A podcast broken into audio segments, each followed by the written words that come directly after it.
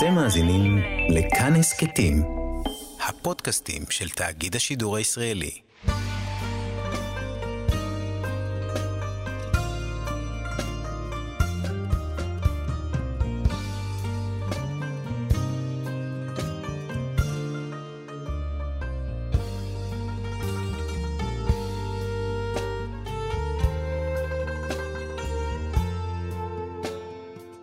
שלום, כאן מורשת חברותה לימוד משותף עם רבנים ואנשי חינוך בנושא תנ"ך, הלכה ואמונה. היום אנחנו לומדים תנ"ך יחד עם הרב דוקטור יוסף מרקוס, מרצה לתנ"ך ותורה שבעל פה ומרכז ימי העיון בתנ"ך במכללת הרצוג. כאן ליד המיקרופון, ידידיה תנעמי, שלום לך, כבוד הרב. שלום, ידידיה. אנחנו בספר ישעיה, ואנחנו עכשיו נכנסים לנבואות שלמות על הגויים. והשאלה העיקרית באמת שנשאלת, למה ישעיה מצווה לנבא על הגויים? זה התפקיד שלו? כן, אז באמת אנחנו מגיעים uh, לחלק השני של ספר ישעיהו.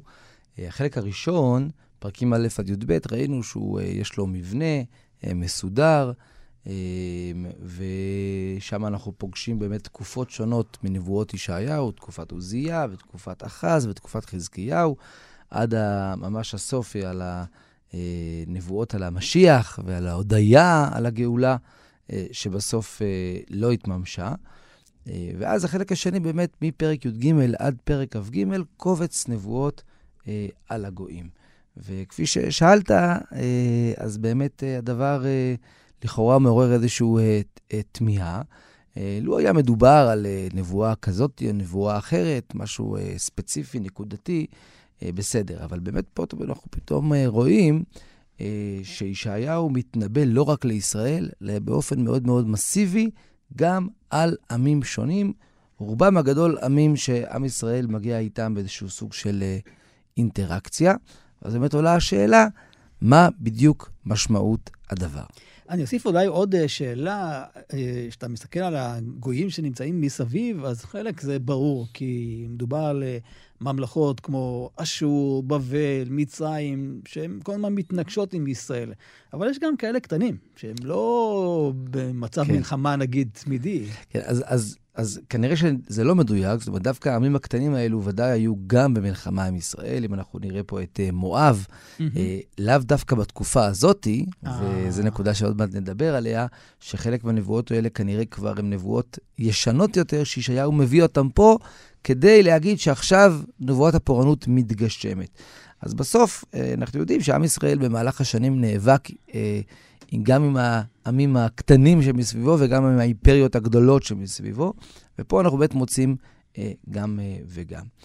עכשיו, לכאורה, אפשר לומר, טוב, מה השאלה? מצאנו נביאים שעוסקים, מתעסקים עם הגויים, בראש ובראשונה כמובן יונה הנביא, נכון? שנצטווה mm-hmm. אה, ללכת אה, אה, קצת אחרי תקופתו של ישעיהו אמנם, ללכת אל אשור ולנווה ולנבא עליהם, אז מצאנו תופעה כזו. גם אבל... ירמיהו, נביא לגויים נתתיך, נקרא ככה. אז ירמיהו מצאנו את הכותרת הזאת, זה נכון.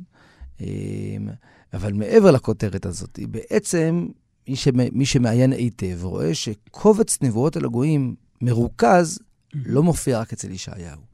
מצאנו אותו גם אצל ירמיהו, אצל ישעיהו, כפי שאמרנו, זה כאן מפרק י"ג עד פרק כ"ג, אבל ירמיהו, פרק מ"ו עד נ"א, כך בעצם הספר מסתיים עם קובץ נבואות על הגויים, וכך גם יחזקאל, מפרק כ"ה עד, עד אה, פרק אה, ל"ב, גם כן קובץ נבואות על הגויים.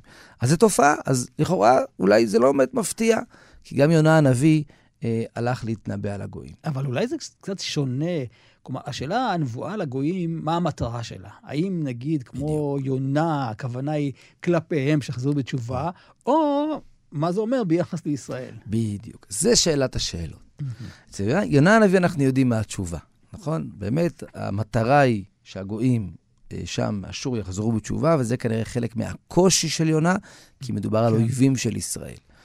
כאן אנחנו לא יודעים האם ישעיהו באמת הלך אל אותם גויים כן. וניבא להם את uh, אותה נבואה. אנחנו גם לא שומעים על תגובה שלהם לאותה נבואה, כפי שאנחנו מוצאים אצל uh, uh, יונה. ולכן, כפי שאמרת, באמת עולה השאלה, האם הנבואות הללו, uh, בגלל הן נאמרות לגויים, אז באמת הגויים צריכים לשמוע את זה, או שמא הן נאמרות על הגויים, אבל מי שבעיקר צריך להקשיב זה דווקא ישראל. אה, עם ישראל. ויכול להיות שככה במבט אה, ראשון אה, כולל, התשובה נמצאת בכמה פסוקי נחמה, מפתיעים, שאפילו נראים כאילו תלושים ממקומם בכל שלושת הקבצים האלו.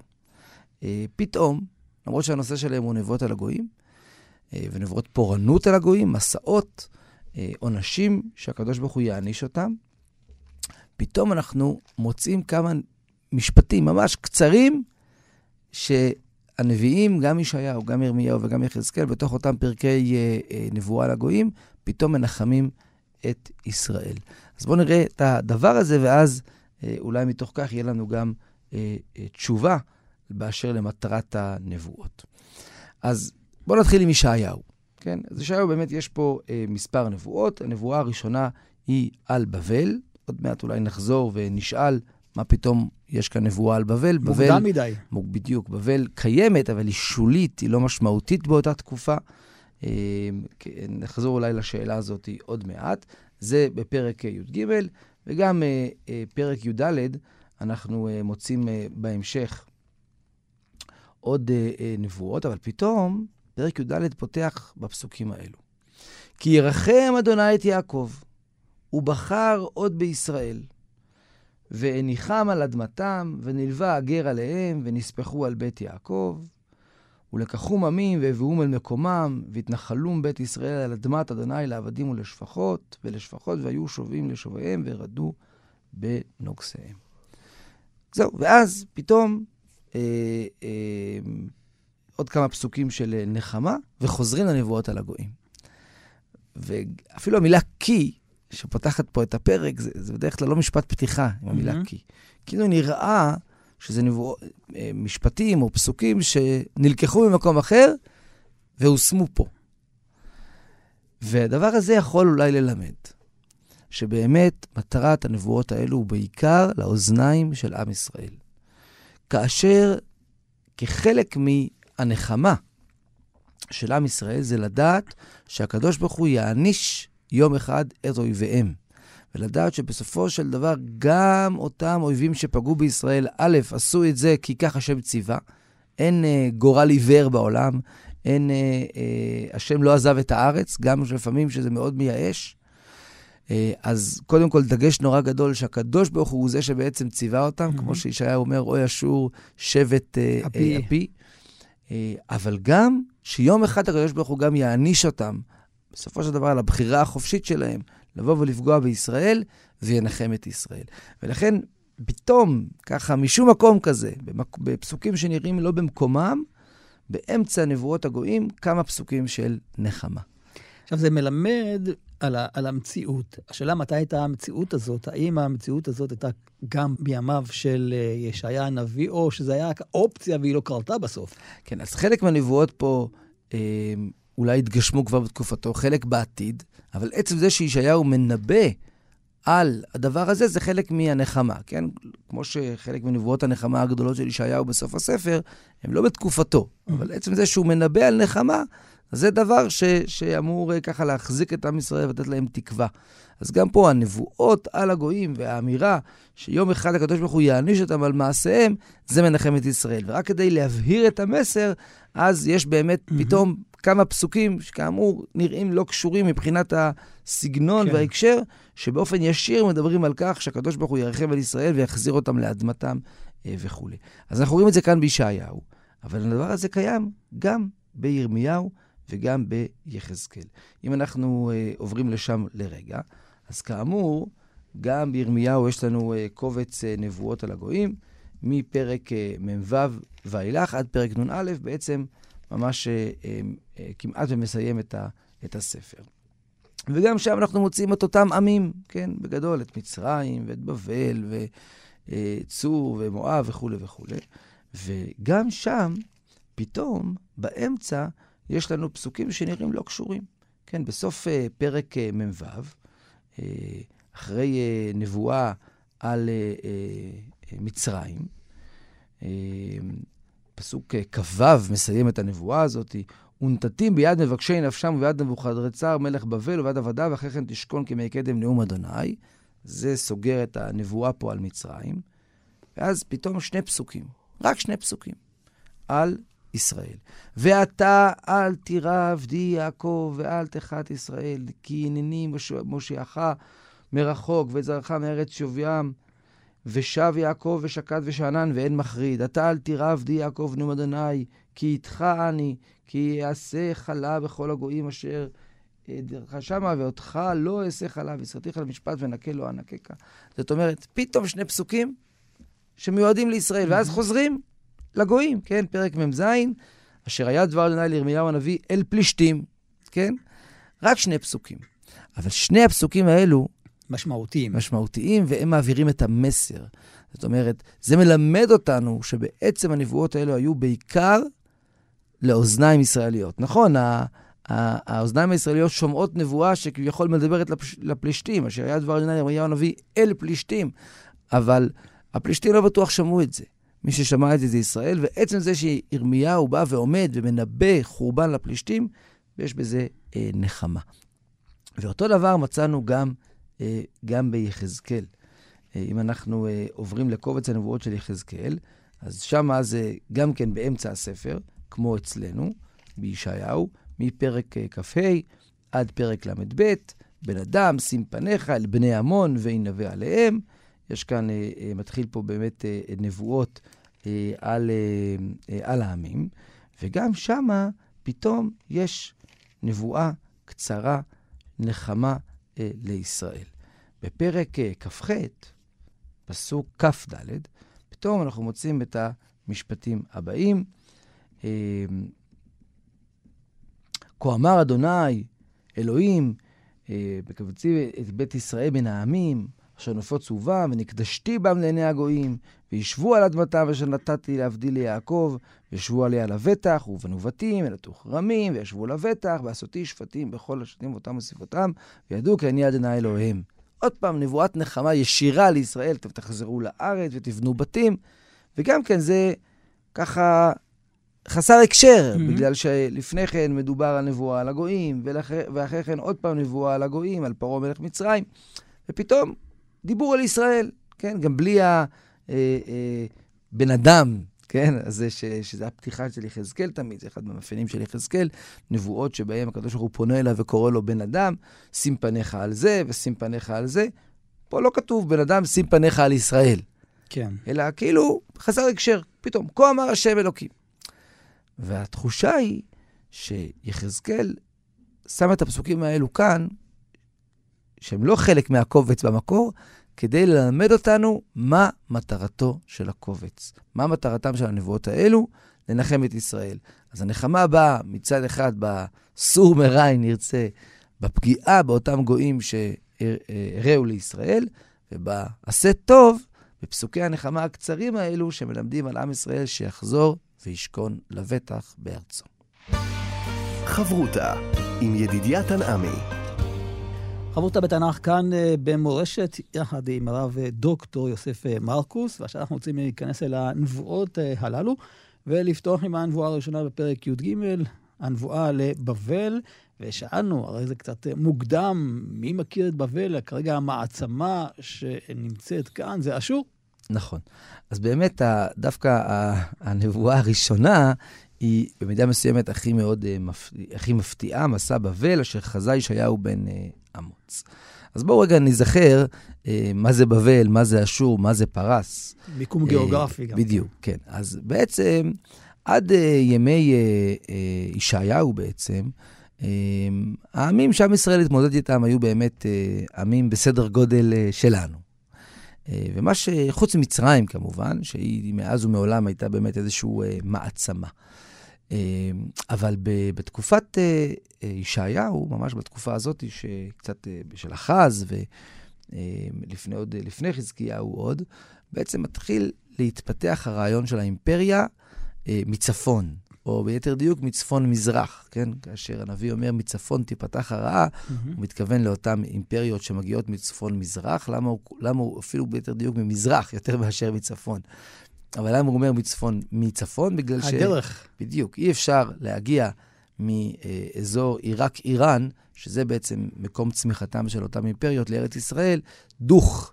כי יש מדבר גדול, כן, שמפריד בינינו mm-hmm. אה, אה, עד היום, נכון? בין ירדן, ירדן בעצם רובה מדברית, הגבול שלה עם אה, עיראק הוא אה, בקצה המדבר, ולכן צריך ללכת באמת מצפון, להגיע מצפון דרך הנהרות אה, אה, ולהגיע לארץ ישראל. על כל פנים, באמת באותה תקופה מתחילות לצמוח אה, אותן אימפריות. עכשיו, מה זה בעצם אותן אימפריות?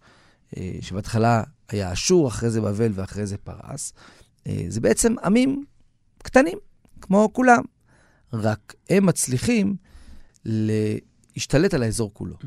זאת אומרת, בבל מצליחים להשתלט על האזור כולו, ובעצם יש להם לראשונה באיזשהו מקום שאיפות אימפריאל, אימפריאליסטיות, כן? להשתלט על העולם באיזשהו מקום. אז uh, בהתחלה זה היה אשור, uh, בתקופת uh, ישעיהו, ואנחנו יודעים שלאחר מכן, בתקופת ירמיהו, לקראת החורבן, בעצם אשור ירדו מהבמה, והבבלים השתלטו שם על כל האזור, ומתוך כך הם יצאו להשתלט גם על האזור שלנו, גם על האזור של סוריה ולבנון וישראל, ונאבקו עם מצרים. ומאוחר יותר, אחרי החורבן, זה היה פרס. כן, עכשיו, כל פעם בעצם זה, לצורך העניין, אומה, אזור קטן, והם מצליחים להשתלט על האזור כולו. עכשיו, זה לא במקרה שדווקא הם מצליחים לעשות את זה, ולא מואב או צור אה, וכדומה, וזה בגלל המים שיש להם, כן? אנחנו יודעים בעצם שבעולם הקדום, אה, עם או, או ממלכה שיש לה הרבה משאבים שקשורים למים, יש לה יכולת לפרוץ קדימה. זה נכון לגבי מצרים, שהם מעצמה בגלל הנילוס, וזה נכון לגבי אותם אה, עמים, בבל, אשור, אשור, בבל ופרס, זה הסדר, שיש להם את הנהרות הגדולות, נהר פרת ונהר חידקל, והדבר הזה בעצם מאפשר להם אה, אה, להפוך להיות אה, אה, ממלכה חזקה עם שאיפות אה, של אה, אימפריה להשתלט על העולם. אז באמת בתקופת ישעיהו, בעצם האימפריה היא אשור, כן? והיא לראשונה מאיימת על קיום של ישראל, mm. כן? בעצם עד ימי אחז וחזקיהו, לא באמת הייתה אומה או ממלכה שאיימה איום קיומי. כן, היום הרבה מדברים על טרור ועל מלחמה, ומה נקרא כבר איום קיומי, שזה לא רק הצקה, אפילו הצקה מאוד מאוד כואבת, אלא משהו שחס ושלום יכול לאיים על עצם הקיום שלנו. אז באותה תקופה, עד ימי האימפריה, לא היה מי שיכול לאיים על הקיום, יכול נורא להציק.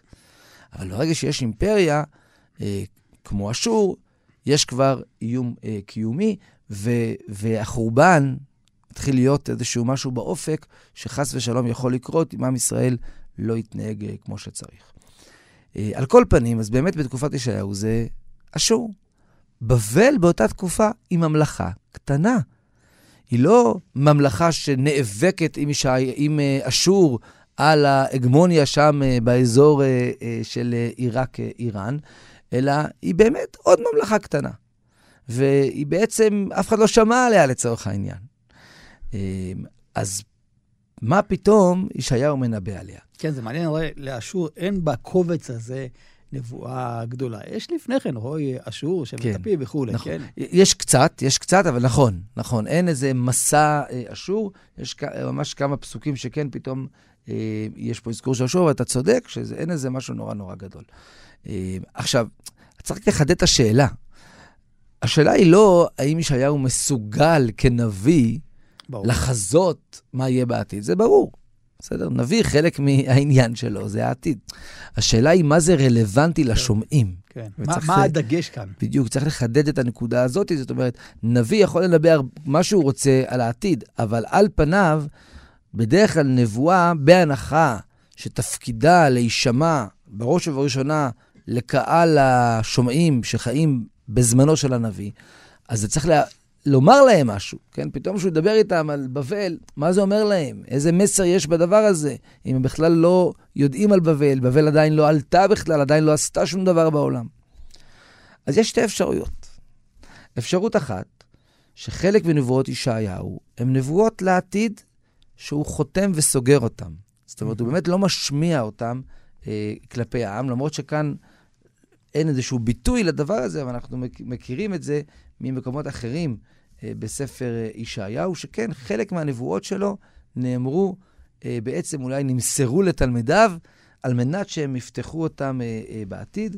בעניין הזה יש פסוק מפורש בישעיהו פרק ח', צור תעודה, חתום תורה בלימודיי.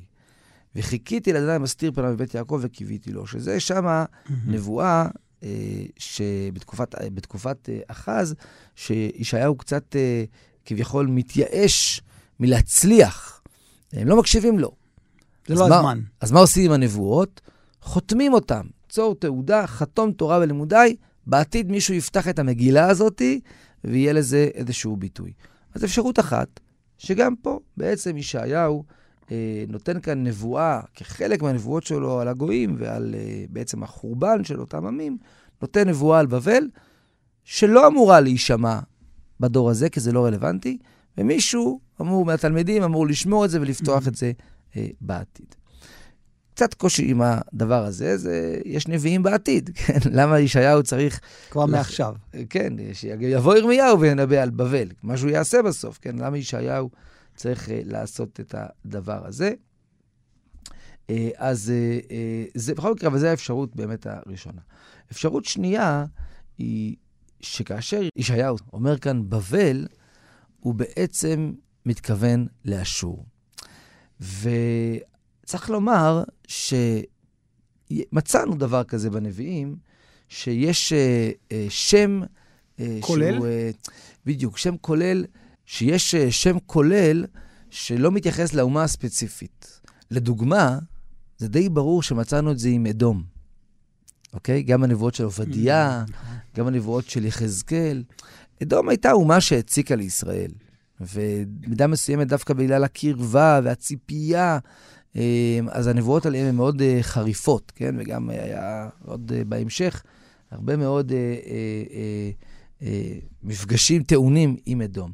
אבל יש כמה נבואות שנראות קצת חסרות פרופורציה, מה שזה נוגע לאדום, כאילו הם החריבו את ישראל. ולכן באים מפרשים ואומרים שאדום זה סמל לאויבי ישראל, ולפעמים כשמדברים uh, על אדום, יחזקאל ואולי אפילו עובדיה, הוא מתכוון לבבל. אוקיי? אנחנו מכירים את הדבר הזה uh, אחרי זה ביחס לאדום אצל uh, חז"ל ואצל הראשונים. כן.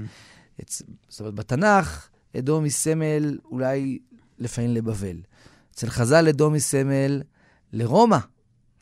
ולמרות שכן, והרבה נבואות אה, על אדום בתנ"ך נדרשות על רומא, על האימפריה הרומאית, ומאוחר יותר אצל הראשונים, אדום זה הנוצרים, כן? אה, מכירים את זה ממעוז צור ישועתי וממקומות אחרים. זאת אומרת, שם אנחנו ממש מוצאים את הדבר הזה שאדום היא לאו דווקא אדום ההיסטורית, אלא גם סמל. סמליות. אז יש מצב לומר שגם בבל, כאשר מדבר אליה ישעיהו כאן, הוא בעצם מתכוון אה, לאשור. אבל כאמור, יש גם קושי בדבר, כי במקומות אחרים ישעיהו מדבר על אשור, אז הוא מדבר על אשור, כן? למה שהוא יקרא, יקרא לאשור פתאום אה, בבל? על כל פנים, זו באמת הנבואה הראשונה אה, כאן אה, על אה, אה, בבל, וכאמור, לאחר מכן יש לנו הפסקה קצרה, כמה פסוקים נחמה, ואז ממשיך ישעיהו להתנבא על גויים אה, נוספים. חברותה עם ידידיה תנעמי חברותה בתנ"ך כאן אה, במורשת, חברותה יחד עם הרב אה, דוקטור יוסף אה, מרקוס. אנחנו מתקדמים הלאה אל הנבואה, אל מואב, ואנחנו מכירים את מואב, שהם היו הצד המזרחי שמציק לעם ישראל כל הזמן, ומה קרה עכשיו שישעיהו הנביא מתחיל עם הנבואה הזאת. כן, אז באמת, יש כאן נבואה נורא ייחודית, מסע מואב, בפרק ט"ו ופרק ט"ז, שמה שייחודי כאן, קודם כל, מעבר לתיאור החורבן של מואב, זה אה, התמקדות נורא גדולה בבכי. יש כל הזמן בכי פה, mm-hmm. זעקות אה, באותן אה, נבואות. אולי נראה כמה פסוקים שבו הכתוב ממש, הנביא ממש מדגיש את הסבל שלהם מהדבר הזה, גם בפסוק ב', עלה הבית ודיבון הבמות, לבכי. אה, אחרי זה דובר פה על היללה, ופסוק ג' בפרק ט"ו מראה את חוצות מואב שחוגרים שק ומתחילים עוד פעם לילל, ויורד בבכי, ותזעק חשבון. כן, אז העניין של הבכי הוא, הוא נורא ייחודי. זאת אומרת, זה כן. נבואות כן. הגויים על האחרות. פחות אה, כן, מוקדש החורבן שלהם. כן. הנביא לא מקדיש תשומת לב לאיך הם לקחו את זה. אם זה היה להם קשה. אולי ננסה להבין כתוצאה ממה זה, זה לא מעם ישראל, נכון? לא, זה כתוצאה מה... התקפות אחרות. אה, מי, מי החריב אותם? כן. בפשטות אשור. זהו. עוד מעט נחזור לזה, נכון. אבל גם עמים אחרים, גם צור mm-hmm. ואחרים, זה גם כן אשור. ואף על פי כן, שם הכתוב לא מתמקד. פה יש איזשהו משהו נורא מיוחד ונורא בולט, שיש פה תיאור, כאמור, של הבכי, גם בפרק ט"ו וגם בפרק ט"ז. כל הזמן, כן. היללות והבכי והזעקות. פרק ט"ז, פסוק ט', אני ככה קופץ לשם, על כן אבכה בבכי יעזר. אז זו נקודה ראשונה שנורא נורא בולטת כאן, אה, כשמסתכלים פה על הנבואה על מואב, שמראה שיש כאן משהו אחר. הדבר השני שבולט, זה הפירוט המאוד מאוד רב של הערים. נכון. אוקיי? שוב, מצאנו פירוט מסוים, אבל פה כל הזמן חוזר החוז... אה, פירוט על הערים, אה, חשבון ומואב, קיר מואב. וקיר מואב, כן, וכל מיני מקומות שהיום אנחנו מכירים אותם קצת אה, יותר, ואלעלה, כן, פסוקים שאנחנו מכירים מספר במדבר, אבל ממש פירוט רב של הבכי בערים השונות. האם זה קשור לקשר המשפטי אולי של עם ישראל ומואב? יכול להיות, זאת אומרת, אתה אומר שבגלל שיש איזשהו קשר משפחתי, אז יש יותר אמפתיה כן. אולי? זה, זה מחשבה מעניינת. Uh, אני חושב שמידה מסוימת צריך ללכת הפוך. וקודם כל, אולי כדי לפתור את הבעיה, אה, לא יודע אם בעיה, אבל לנסות להסביר הזאת, את כן. המיוחדות הזאת, צריך לשים לב לפסוק נורא נורא מעניין, אחד לפני הסוף. פרק ט"ז, פסוק י"ג, בעצם מסיים את אה, נבוא, הנבואות על מואב, וכתוב ככה: זה הדבר אשר דיבר אדוני אל מואב מאז. זאת אומרת, פתאום הכתוב חושף לפנינו שלא ישעיהו שמע את הנבואה הזאת. אוקיי? גם לא כתוב בהתחלה מסע מואב אשר לישעיהו. עכשיו, זה כשלעצמו לא הוכחה, כן? לא תמיד כתוב בכל פתיחה של נבואה אשר לישעיהו, אשר חזה ישעיהו, אבל באמת לא כתוב אה, בהתחלה, אלא כתוב מסע מואב. זאת אומרת, יש איזושהי נבואה על מואב, וכאמור, פרק ט"ז, פסוק י"ג, מלמד אותנו שזה בכלל נבואה קדומה. ואז פסוק י"ד אומר, ועתה דיבר אדוני לאמור, בשלוש שנים כשני שכיר ונקלע כבוד מואב בכל ההמון הרב, ושאר מעט מזר ולא כביר. זאת אומרת, אה, ישעיהו בא ואומר, זו נבואה קדומה, ועכשיו, בשלוש שנים הקרובות, הנבואה הזאת תתגשם. אה, אז מה קרה פה? מה זה אותה נבואה קדומה הזאת, שיש בה תיאור, כאמור, של כך הרבה בכי, ותיאור כל כך מפורט של כל המקומות שבוכים ומייללים ומצטערים? חוקרים שמו לב בימינו, ויש מאמר מאוד יפה של אה, פרופסור יהודה אליצור, זיכרונו לברכה, כן, אחד מגדולי מפעל אה, דעת מקרא, ששמו לב לדמיון מאוד גדול בין הערים שמוזכרות כאן לבין מצבת מישה. כשלמדנו mm. uh, מלכים ב', אז הזכרנו את אותה מצבה. בואו בוא נזכר רגע מה, על מה מדובר, כן? קודם כל מדובר על מצבה מאוד מאוד עתיקה, שבעצם uh, נמצאה uh, בעבר הירדן המזרחי לפני למעלה מ-100 שנה, אני חושב אפילו יותר מזה. כאשר אה, עשו משא ומתן עם, ה, עם המקומיים, אז אחד מהם התעצבן ופשוט שבר את המצבה, והיה צריך אחרי זה להשלים אותה, ועד היום בעצם הש... לא השלימו אותה עד הסוף, יש שם הרבה משפטים חסרים, זה לא ייאמן כמעט. בכל מקרה, מצבת מישה זה באמת uh, מצבה, שבה מישה מלך מואב uh, מתאר את המלחמה שלו עם ישראל. ומישה מלך מואב היה בעצם אה, המלך בתקופה של סוף ימי אחאב, בתקופה שאחריו. והדבר הזה מקביל למה שכתוב, שאחרי מות אחאב פשעו מואב בישראל. אה, ושם בעצם אנחנו שומעים על אותה פשיעה, והוא מתאר בצורה מאוד מאוד חדה מה הם עשו לישראל, ואיך הם החריבו את הערים שלהם, ואיך הם שרפו להם את השדות. והוא כמובן תולה את זה בעליל שלו, בכמוש מלך מואב.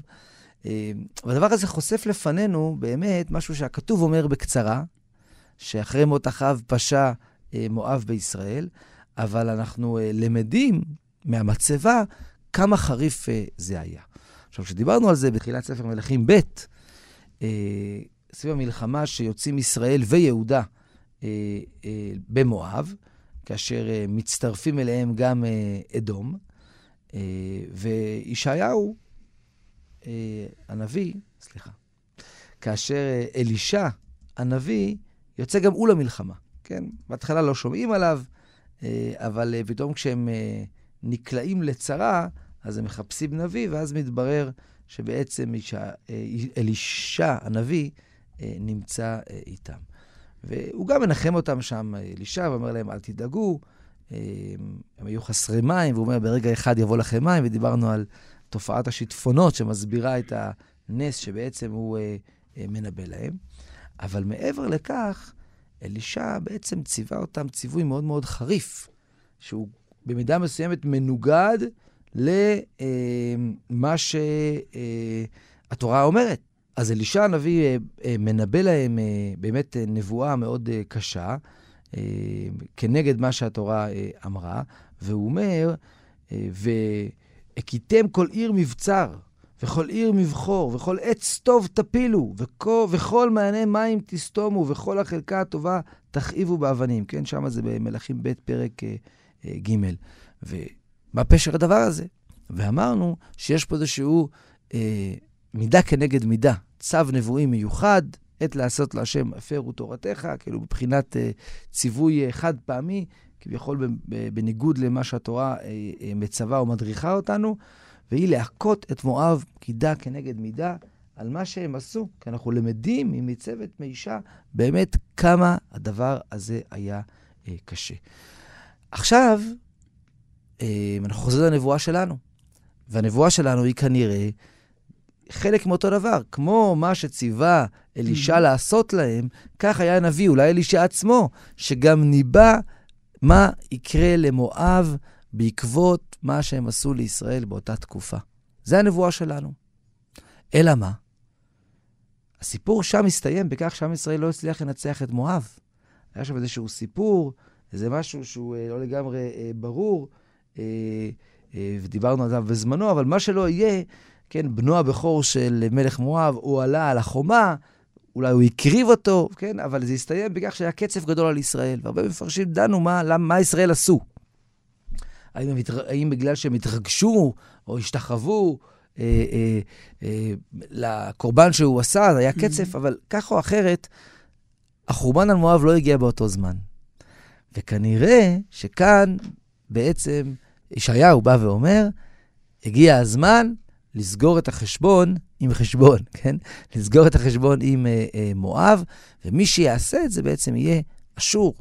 הם אה, יסגרו את החשבון. אז הוא מצטט את אותה נבואה עתיקה שנאמרה כנראה אחרי ימי אחאב, בתקופת מישה.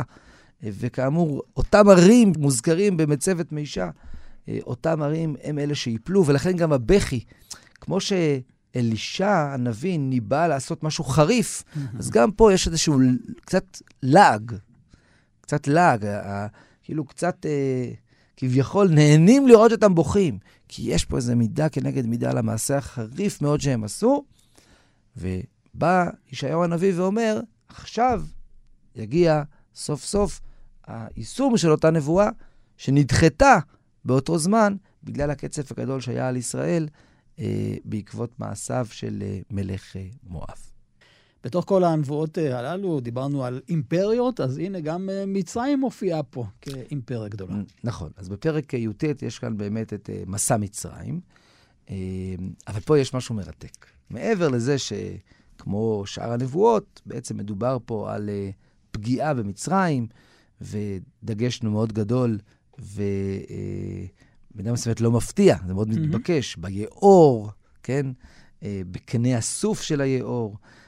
ובכל היבשה שסביב היאור, כן, זה בעצם העוצמה של מצרים. פגיעה כלכלית. בדיוק, הסמל של מצרים. אבל מה שמרתק ביחס למצרים זה דווקא הסוף. כי אחרי תיאור החורבן של מצרים, פתאום יש פה איזשהו תיאור של חזרה בתשובה. שהמצרים בעצם צועקים אל השם, והופכים להיות עובדי השם. כן, כאן סוף פרק י"ט. ונודע אדוני למצרים, וידעו מצרים את אדוני ביום ההוא, ועבדו זבח ומנחה, ונדרו נדר לאדוני אה, ושלמו.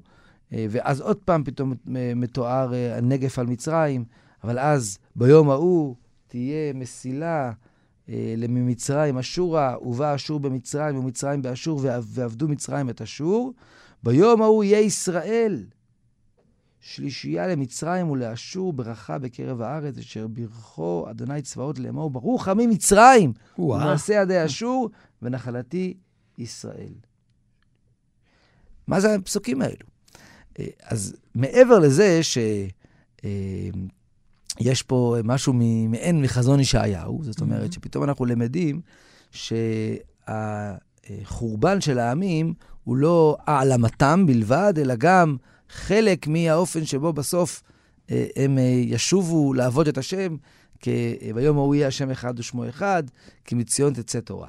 אז זו נקודה אחת שהיא נורא מעניינת. זאת אומרת, בתוך אה, אה, אותן אה, נבואות אה, של חורבן, יש כאן גם אה, אה, לא נחמה, ויש כאן אה, אמירה שבסוף העונש הוא לא המטרה היחידה, אלא גם להביא את הגויים לעבוד את השם.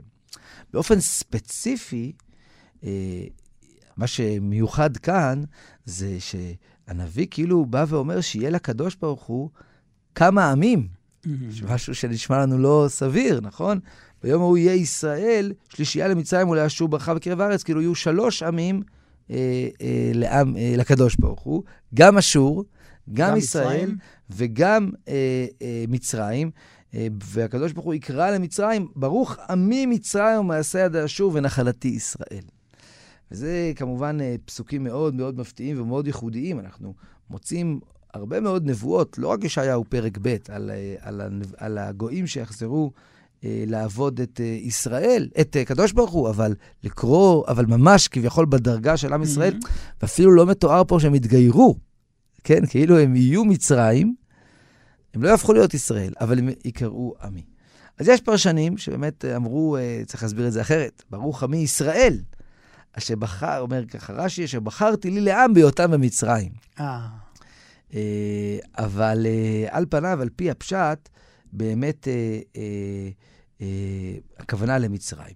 עכשיו, ברור שאי אפשר לקחת את הנבואה הזאת וממנה לגזור על איזשהו עיבוד הייחודיות של עם ישראל, מה גם שגם זה מסתיים פה בנחלתי ישראל, כן? הנחלה בסופו של דבר היא של אה, אה, ישראל. אה, אבל כן, יש פה איזושהי אמירה מאוד מאוד מעניינת אה, של העתיד לבוא גם מצרים, גם אשור, יעבדו את הקדוש ברוך הוא. והנביא כאן, ישעיהו, בוחר לתאר את זה אה, אפילו בצורה יותר חדה או יותר מחודשת מאותה נבואה בפרק ב', שבה כולם עולים לירושלים. פה מצרים ואשור, במקביל לישראל, עובדים את הקדוש ברוך הוא. והדבר הזה עוד צריך מחשבה, מה זה בדיוק אומר, על איך ייראה העתיד לבוא. האם כל העמים יתגיירו? אה, או כפי שמשמע מכאן, דווקא אה, לא, אלא כולם יעבדו את השם. כמובן, ישראל זה הנחלה, אבל אה, זה באופן אחר קצת ממה שאנחנו אה, אה, מכירים אה, מישעיהו פרק ב', והדבר הזה עוד דורש אה, עיון ומחשבה. הרב אה, דוקטור יוסף מרקוס, מרצה לתנ"ך ותורה שבעל פה ומרכז ימי העיון בתנ"ך במכללת הרצוג, תודה רבה לך. תודה רבה, ידידיה, להתראות. אנחנו עוד אה, נשוב וניפגש בחברותה הבאה. ניתן לשמוע את התוכנית הזאת באתר כאן מורשת ובשאר יישומי ההסכתים. אתם מאזינים לכאן הסכתים, הפודקאסטים של תאגיד השידור הישראלי.